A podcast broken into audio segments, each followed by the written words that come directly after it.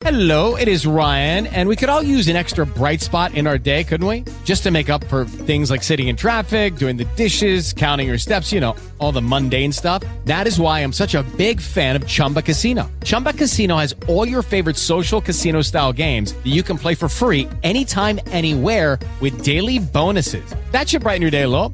Actually, a lot. So sign up now at chumbacasino.com. That's chumbacasino.com. No purchase necessary. VGW Group. Void were prohibited by law. See terms and conditions. 18 plus. With the Lucky Land slots, you can get lucky just about anywhere. This is your captain speaking. Uh, we've got clear runway and the weather's fine, but we're just going to circle up here a while and uh, get lucky. No, no, nothing like that. It's just these cash prizes add up quick. So I suggest you sit back, keep your tray table upright, and start getting lucky.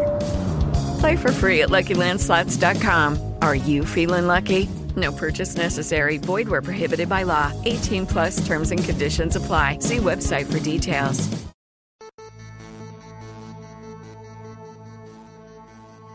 ¿Qué tal amigos? Esto es Radio Geek, hoy miércoles 23 de abril. Soy Tony Pérez y esto es el intercambio de podcast en el cual Club DeLorean hace yo, Tony Pérez, Tony, arroba Tony-Estratos, va a hacer una entrega de Radio Geek. Eh, de todas maneras, vamos a decir la forma de contactar con Ariel y con su gran podcast Radio Geek y es, eh, bueno, mediante la página web que es www.infosertec.com.ar por Twitter es arroba Ariel en Facebook es facebook.com barra Infosertec, en Google Play también lo podéis encontrar por Ariel Corgatelli, podéis enviarle un email arielmcork.gmail.com y en el canal de YouTube es youtube.com barra infosertec. Esta es la, for- la forma para contactar con Ariel de Radio Geek eh, de forma habitual. Hoy yo en esta entrega especial voy a hacer, voy a tratar varias noticias de la actualidad de la tecnología, pero bueno, esto es de, de la tecnología móvil y como mucho refer- referenciado a esto, ¿no? Eh, intentando no pisar nada del trabajo de Ariel, pero bueno, quizá haya alguna cosa que le haya comentado o que comente en un futuro de manera más profunda. Yo de todas maneras voy a hacer un repaso a ciertas noticias, rumores y actualidad eh, que desde España, desde, Tarrasa, desde Barcelona, España, pues veo. Entiendo que, que mm, vosotros oyentes, si es del Club de Lorian, pues si os interesa todo este tema, pues yo os recomiendo escuchar Radio Geek. En profundidad son, si no me equivoco, son tres o cuatro entregas. Ahora dudo si es de lunes a miércoles o de lunes a jueves. eh, cada semana sobre las noticias, la actualidad de tecnología. Y eh, si sois oyentes de Radio Geek, habi- Geek habitualmente, pues bueno, tened un poco de paciencia. Lógicamente entiendo que sois oyentes, si no de Argentina, de, de más bien Sudamérica y, y de la zona americana. Entonces hay algunas cositas que voy a comentar que a lo mejor hacen más referencia aquí, pero bueno, todo se puede extrapolar, todo está en un mundo global y también va bien para abrir eh, opiniones. Por supuesto, si hay dudas, a mí me podéis encontrar en arroba tonire-estratos. Pero si no, se lo podéis preguntar a Ariel. Ariel, esto que comentó Tony en la entrega esta especial, acláranoslo. Entonces, porque puede que haya alguna equivocación. Yo no soy experto en el tema, o no estoy tan puesto, digamos, mejor dicho, como, como Ariel. Entonces voy a hacer ese repaso de noticias que he visto, unas cuantas son 10 o 12, entre ellas hay algún rumor y alguna cosa interesante, alguna pincelada que vamos a hacer. Y vamos a empezar porque en enero del 2015, en España, se va a comenzar a disfrutar de la 4G LTE. Eh, ¿Vale? Hace, bueno, eh, parece que el... Bueno, voy a, voy a leer el, el trozo de noticia, el extracto, que dice que, que bueno que eh, hay un interesante estudio sobre la velocidad de las conexiones 4G en España, dictaminando que en España, pues el 4G solo alcanza el 43, el 42% de la velocidad prometida por los operadores. Pues bien, antes del próximo 1 de enero del 2015, la banda de 800 MHz, según se ha informado, será así. Así pues, tanto los operadores como los usuarios reciben una importante noticia en torno a la conexión de datos de, de cuarta generación y sobre todo pues esa mejora de condiciones gracias a la liberación de la de esta banda. Y bueno, hay más detalles que en los cuales no vamos a entrar, pero sí que es cierto que por lo menos en España, no sé cómo estará en Argentina y en otros países, pues eh, ya había terminales que se vendían, están para cuarta generación, que pues en otros países, en Estados Unidos o donde sea, pues se utilizaba, pero aquí ya se sabía que no, y entonces realmente lo estabas pagando, pero no era algo que podías disfrutarlo. Bueno, esta mejora parece ser que va a llegar, en principio está datada para principio de 2015, me río un poco porque si está para el 2015, mientras esté para el 2018 en España, pues es suficiente, porque ya sabemos cómo vamos. Aunque bueno, estas cosas generan mucho dinero y supongo que se pondrán manos a la obra. Por otro lado, voy a ir mezclando noticias, son algunas de mm, más tecnología. Yo voy a intentar tirar un pelín. eh, yo soy más tecnólogo eh, de otros temas, no de móvil. Y entonces, bueno, alguna cosita voy a decir interesante para intentar complementar el radio geek habitual de Ariel y alguna cosa de, leyes. Entonces voy a mezclar cositas. Paciencia, paciencia. Científicos irlandeses descubren la forma de producir grafeno en masa y de forma sencilla. Alguien dudará un poco qué es el, el grafeno. Pues a ver, el grafeno, pues eh, yo voy a definir un poquito cómo está aquí, que creo que está bastante claro. Dice que muchos describen al grafeno como un material extraño que tiene propiedades sorprendentes, pero que es muy difícil de producir en pequeñas cantidades, de la más alta calidad y de un tamaño consistente. El descubrimiento que, se ha hecho pues va a cambiar la forma de muchos productos de consumo e industriales. Incluso los materiales tendrán multitud de aplicaciones potenciales, entre ellas las siguientes: el embalaje de alimentos, plásticos de alta resistencia, pantallas táctiles plega- plegables para teléfonos móviles y ordenadores portátiles, la banda ancha más rápida y eh, baterías con mayor capacidad. A lo que vamos, al tema que vosotros eh, a vosotros os gusta. Pues el tema para móvil está claro, el tema de las pantallas, seguramente, pues lo que comenta, ¿no? Eh, parece ser que, que las pantallas táctiles pero plegables, ¿no? Esto que seguramente ya habéis visto algún prototipo, alguna cosita, pues está eh, relacionado un poco con el grafeno, con esta, con algo ya casi invisible, ¿no? Casi muy plano, muy pequeño, que lo que va a hacer es mejorar todo. Em, este descubrimiento bueno, descubrimiento. A ver, los, investigaciones, los investigadores del Centro Amber de Dublín, dedicado a la investigación en materiales avanzados y bioingeniería, eh, pues eso, se han convertido en los primeros en romper el problema que suponía la producción de grafeno y la separación de sus capas usando tan solo, tan simple como una licuadora doméstica. Y se ve que, bueno, dada la importancia de, internacional del descubrimiento, pues el avance ha sido publicado por la revista Nature, o Nature. A ver, que cada uno debe de conocer. Yo no voy a entrar a decir el, si esta revista es importante o no, pero lo que sí que es cierto es que con el grafeno se está trabajando, parece ser algo que va a hacer evolucionar todo, pero como todo material, pues hay que saber trabajarlo. Bueno, estas pequeñas investigaciones supongo que van a ir avanza, haciendo avanzar de forma rapidísima todo el tema de la tecnología, todo el tema de la tecnología que os gusta, que nos gusta de los móviles, de los ordenadores, los portátiles. Y bueno, quizá uno de esos pequeños problemas, que era cómo separar, pues ya han dado con ellos, con él, en Irlanda, perfecto, para ir avanzando y hacer cada vez que la producción sea más fácil y que se pueda llevar a cabo, porque la teoría está muy bien, pero hay que llevarla a la práctica. Otra cosita, otra noticia de España. El uso del email. Pues que esto supongo que a nivel internacional, pues también habrá sucedido en muchos países. Quizá antes, quizá después. Simplemente es comentar que, que aquí hay unos estudios que se hacen eh, y bueno, se ve que la primera vez que ocurre en la historia de Internet, eh, según la AIMC, que es la Asociación de Investigación de Medios de Comunicación, pues bueno, ver que claramente desde el 2002 ha bajado considerablemente pues el tema del uso del email. Mm, Del 2002 nos han llegado cifras del 2002 y claramente eh, se ha ido pues tirando hacia WhatsApp, hacia Messenger de Facebook o el Line.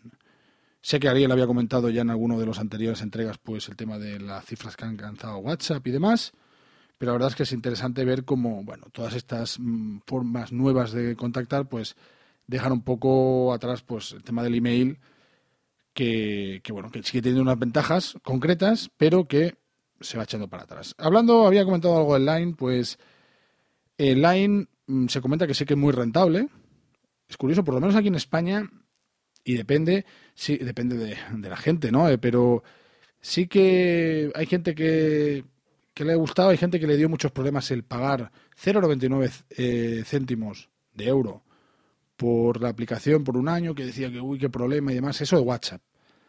Pero realmente parece que al final la gente, sobre todo, acaba WhatsApp. lo que está pegando en redes sociales mucho también es el Telegram, pero Line, por lo menos en mi caso concreto, se ha quedado un poco entre medio por, por ciertas cositas. Yo lo tengo instalado personalmente, pero no, no lo utilizo ciertas cosas que no me llamaban la atención. Ah, quizás sea mejor. Lo que sí que está claro que según la noticia o el artículo, vamos a dejar un poquito ahí porque hay que ver la fuente, pues parece ser que, que de Facebook, cuando Facebook y WhatsApp se hablaba de los millones, que si 16 millones de dólares, cuando se cuando Facebook anunció la compra de WhatsApp y demás, de plataformas que son que teóricamente no cobran o cobran muy poco por, por usarlas, siempre existe esa sospecha. ¿De dónde sacan el dinero? Bueno, se dice que de la publicidad, de vender datos, de todo el tema que se ha dicho que, que esas redes en realidad pues son filtradas por gobiernos y demás, es la información esta que se va vendiendo, ¿no? Como la de Facebook, bueno, está claro que seguramente hay mucho de verdad y supongo que ahí es lo que de lo que se saca dinero, pero lo que está claro es que había unos datos que ha llevado que ha, que ha dejado ver Line, que ha dado a conocer sus números anuales y muestra un beneficio en 2013 de 505 millones de dólares frente a los 20 millones que gana WhatsApp. Eh, bueno, lo cierto es que sorprende porque quizá en otros países sí que es mucho más eh, eh, mayoritaria su uso o se obtiene se pueden obtener, sí que hay extras que a lo mejor que en line pues se pueden pagar por ellos pero bueno eso yo lo único que dejo ese debate no ese debate esa reflexión de además de lo que te pueden hacer cobrar y de dónde obtienen esos ingresos. Yo simplemente la reflexión bueno que seguro muchos de vosotros ya la tendréis muy clara diréis bueno, porque compras este extra o hay empresas de publicidad que les interesa estos datos, eso en el Facebook, pero en el Line o WhatsApp, se supone son conversaciones privadas. Bueno, quizás son esas conversaciones privadas, esa filtración de, esa, de, de, saber hacia dónde va la población o no. Quizá a un gobierno le interese tener controlado a la gente y quizá pague mucho dinero a estas empresas para poderlo hacer.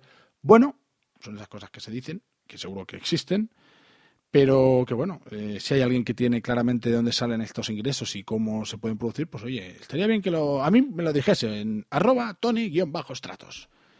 O que me lo explicase Ariel, que seguro que también lo sabe. Eh, por otro lado, eh, tema de leyes, en Brasil se aprueba una ley sobre la neutralidad de Internet, que estará bien ver a ver cómo evoluciona. Mm, según la agencia EFE, esto ya es una noticia, ya se supone que con credibilidad, con más credibilidad, no digo que las otras no las tengan, pues el Congreso brasileño aprobó el martes una ley para regular Internet que consagra el principio de la neutralidad de la red. También establece reglas para perseverar la privacidad del usuario. Las, las, compañías no podrán limitar el acceso de los usuarios a determinados contenidos o cobrar precios diferentes para cada tipo de servicio prestado. Y bueno, habla de que el Congreso brasileño aprobó el martes una ley para regular Internet que consagra los principios de la neutralidad de la red y establece reglas para perseverar la privacidad de los usuarios. Más de lo mismo que he dicho. Y bueno, eh, hay mucho más desglosado, pero simplemente esto hay que ver cómo evoluciona y si realmente lleva algún sitio, es paripé o no. Es Brasil, pero, pero bueno, esto en cada país pues va bien seguirlo porque bueno todo se va apareciendo un poco. Y hablando de, de, leyes y de cosas hechas reguladas por el gobierno, en el Reino Unido se acerca a la copia privada mientras España se aleja de ella con la ley Lasalle. Esto otra vez referenciado un poco a España. Yo os comento simplemente cuatro cosas. Seguramente en Argentina y en otros lados pues sea más o menos parecido. Y lo único que a mí me gusta ver cuando se oyen estas cosas de, de leyes y demás, pues es que, bueno, cuando el río suena algo lleva y cuando, no sé, no, ese no es el dicho que quería, pero sí cuando ve las barbas del vecino cortar, pues las tuyas a remojar, algo así, ¿no? No sé si ese dicho también lo conocéis, pero, pero bueno, eh, más que nada que bueno, son cosas que se van moviendo de manera más o menos eh, encadenada en diferentes sitios, quizá ya en, en países donde estáis vosotros ahora mismo escuchando esto, pues ya se haya hecho. Entonces, Puede ser, pero que el tema es que el gobierno británico permitirá la copia privada hasta ahora ilegal. El proyecto está todavía pendiente de debate en dos cámaras del Parlamento, aunque de aprobarse se espera que entre en vigor el 1 de junio del 2014. En España, la ley La Salle eh, pretende limitar el concepto de la copia privada. Cuando la, copia, eh, propiedad, la, cuando la propiedad intelectual vuelve a ser constante fuente de discusiones y polémicas en España debido a la reciente, al reciente visto bueno en el Consejo de Ministros de la controvertida ley La Salle, que viene a ser que el texto se enfrenta ahora a tramitación en las Cortes, bueno, rollos patateros de política, Un país tradicionalmente estricto y cerrado en este ámbito ha iniciado el camino algo más aperturista gracias a un proyecto de ley que, de ser aprobado, legalizará la copia privada. Hay que entender que es un anteproyecto. Habrá que ver si no lo tumban. Pero bueno, lo que vuelvo a decir, mm, se va moviendo cositas. Eh, bueno, simplemente que el gobierno británico ya ha ultimado su reforma de la ley de propiedad intelectual con el fin de acabar con la situación de ilegal, ilegalidad de las copias privadas de CDs y DVDs y de suprimir las numerosas restricciones al respecto. Yo lo que entiendo de todo esto es que em, están hablando, bueno, sobre todo, a mí me da a entender, ¿eh? no he leído mucho más, pero también es, bueno, si hay alguien que sabe y que se ilumina, pues que lo comente.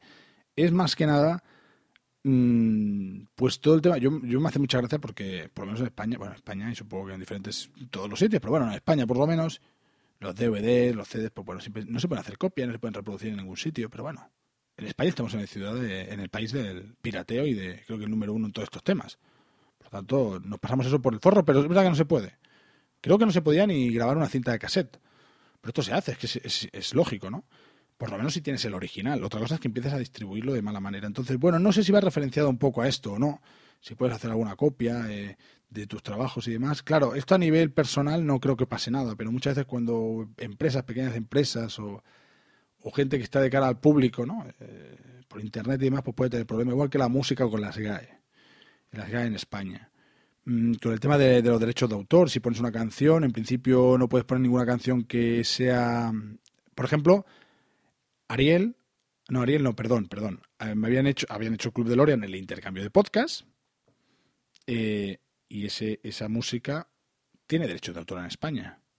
Pueden pedir una, el dinero o chaparlo. En principio no pasa nada porque no hay no hay un interés, pero si quisiera lo haría. Entonces a veces es ilógico, ¿no? Pues supongo que viene un poco referenciado. Y tampoco vamos a darle muchas más vueltas, que hemos llegado al punto medio, pero vamos a comentar otras cositas hablando de leyes y demás. Pues en Túnez se inicia un proyecto piloto en redes sociales alternativas. Esto también está interesante, ¿no? Porque Quizá en Túnez habían filtrado en su momento, con tantas revueltas, pues eh, censuran mucha parte de la línea de Internet, del acceso a las redes, y creo que Facebook era el único sitio donde se podían denunciar y decir ciertas cosas sobre, bueno, expresar y donde uno se podía informar, porque había blogs que no se podían acceder, infinidad de sitios, ¿no? Que no, que no se podía. Otra cosa es que, como a veces pasa en China, ¿no? Que se suele decir que hay cosas eh, filtradas que no se puede acceder a ciertos sitios. Eh, y bueno, aquí lo que comentan es que mientras algunos expertos de seguridad han acusado recientemente al gobierno de Estados Unidos de poner en entredicho la infraestructura e integridad de Internet, el Departamento de Estado está ayudando a financiar un proyecto que permite la conexión y comunicación a través de redes alternativas, mediante antenas ingeniosamente colocadas de forma dispersa por los tejados de una población. Esto en Túnez. De momento se está probando en Sayada, ciudad tunecina de 14.000 habitantes, y ya se debate la utilidad de la red en Cuba Veremos a ver en qué acaba todo. Eh, yo entiendo también en este caso que es una cosa eh, que es como para en redes, no sé si de cara al exterior o simplemente entre el país. Pero más que nada porque, bueno, es lo que hemos, lo que comentábamos justamente con el line, con el dinero, con todo, ¿no? Es esa seguridad, esa intimidad que tienes y dónde van tus datos, ¿no? Entonces, claro, nosotros lo vemos como de manera personal. Yo paso una foto cuando estoy en la playa, no pasa nada. O si me gustan esas Reebok, lo digo, me gustan las Reebok pero quizá a nivel global, macro, ¿no? Pues la seguridad de un país, la seguridad y, el, el, poder, ¿no? Pues de la información, pues muchas veces te, te, interesa saber lo que piensa la gente en general y controlarla claramente. Nosotros como individuos solemos pasar de todo esto, pero supongo que a nivel global, pues claro, eh, puedes iniciar revueltas, puedes frenarlas, puedes controlar mucho más lo que piensa la gente y anticiparte, ¿no? Tú si ya estás viendo que se está, esto lo dicen en marketing, que si tú ves, tú en, redes sociales a lo mejor arrancas algo y ves que no, lo que dice que lo que puedes ver realmente en marketing, en, si lanzas algo en Twitter y demás, es si tiene mucho revuelo, o sea, más que si, no te está asegurando que vaya a triunfar algo, sino simplemente que si ves que, que en un momento dado hay la tendencia a unas ciertas cosas, es decir, que la corriente va hacia un lado, pues ya sabes de no, no cometer errores. Esto Apple lo hace muy bien, no lanza ciertas cosas en ciertos momentos porque ve unas tendencias, ¿no? Esto las redes sociales van muy bien si las analizas. Bueno, estoy enrollando con ese tema, que es muy debatible, eh, pero lo que sí está claro que todo esto está bien seguirlo un poco. Eh, yo animo a que lo sigáis y que estéis al caso, porque todas estas cosas después, pues bueno, nos van llegando, da igual donde vivas, eh, Y bueno, son, son esas cosillas que también hay que saber. En tema de, mm, de, Google, de Samsung, pues había el Google pactó eh, ayudar a Samsung en su batalla contra Apple por patentes de móvil. Esto es agencia F, otra vez agencia importante de noticias. Los abogados de Apple han presentado varios correos electrónicos intercambiados entre ejecutivos de Samsung y Google. En ellos, Google se comprometía a indemnizar a Samsung por perjuicios económicos que pudiesen derivarse por la disputa judicial con Apple. Con esta revelación, la defensa de Apple busca demostrar la, las conexi- la conexión existente entre Samsung y Google en relación a Android. Google llegó a un acuerdo privado con Samsung en 2012 por el cual se comprometió a apoyar financieramente la defensa de Samsung en su juicio contra Apple por las patentes de teléfonos móviles, según desvelaron los abogados de la empresa californiana durante una visita. En base a ese pacto, efectuado cuando el fabricante surcoreano ya llevaba un año litigando contra Apple, Google aceptaba hacerse cargo de la parte de los costes judiciales de la disputa, así como indemnizar a Samsung si finalmente éste perdía el caso frente al gigante californiano. Para demostrar la existencia del acuerdo, la defensa de Apple presentó varios correos electrónicos intercambiados entre ejecutivos de Samsung y Google y autentificados por un abogado de Google, en los que los segundos se comprometían a indemnizar total o parcialmente aquellos perjuicios económicos que pudiesen derivarse del mm, de cuatro de las patentes en disputa con Apple. De estas cuatro patentes, dos se han apartado del caso, pero las otras dos, relativas a características de la interacción del usuario con el teléfono, sincronización de fondo y si- sistema de búsqueda universal, forman parte del proceso judicial que se ha retomado estos días en una Corte Federal de San José, California. Bueno, es una batalla judicial que llevan desde 2011. Seguramente estéis al caso. Interesante mm, saber cómo acaba todo, pero ver estas, bueno, estas batallas, ¿no? Entre los poderosos, entre unos que salían, que no. Lo que sí que está claro que esta noticia, pues es eh, oficial, o sea, que, que- que no es, es, es teóricamente, todo sigue siendo teoría, ¿no? Pero que no es una especulación ni nada. Esto es un hecho. Y bueno, eh, quizá ya, está, ya estáis al corriente. Y para acabar, las tres últimas noticias, noticias, rumores, lo que sea, lo que queráis, eh, información. Por un lado, rápidamente, rápido, eh, ya es oficial que el OnePlus One, de an- el Android perfecto, como es llamado, llega por 269 euros. Eh, bueno, eh, finalmente se ha lanzado hoy, hoy es miércoles, el denominado Android perfecto y se confirmaron todos los detalles anteriormente informados y filtrados. Sí tenemos que este interesante smartphone contará con una pantalla de IPS de 5,5 pulgadas de resolución, Full HD de 1920 x 1080 y bueno, bla, bla, bla. No malo o feo que diga esto, pero ya sabéis todos, no vamos a hacer la descripción aquí, pero lo interesante es que todo lo que se había especulado, pues viene a ser eso y que es por 269 euros. Bueno, parece ser que, que el precio no está nada mal. Y hablando de móviles y antes hablando de Apple y demás, el 64% de los Galaxy S5 vendidos están en Estados Unidos. Problemas para Apple. Parece ser que, Apple tiene este problema, ¿no? Que, que se han metido de lleno en su mercado y ahora se especula con que si Apple va a tener que, que temer también ahora al rival surcoreano Samsung bueno, problemas para Apple en el sentido de sentirse así como la- el único, ¿no? El más potente.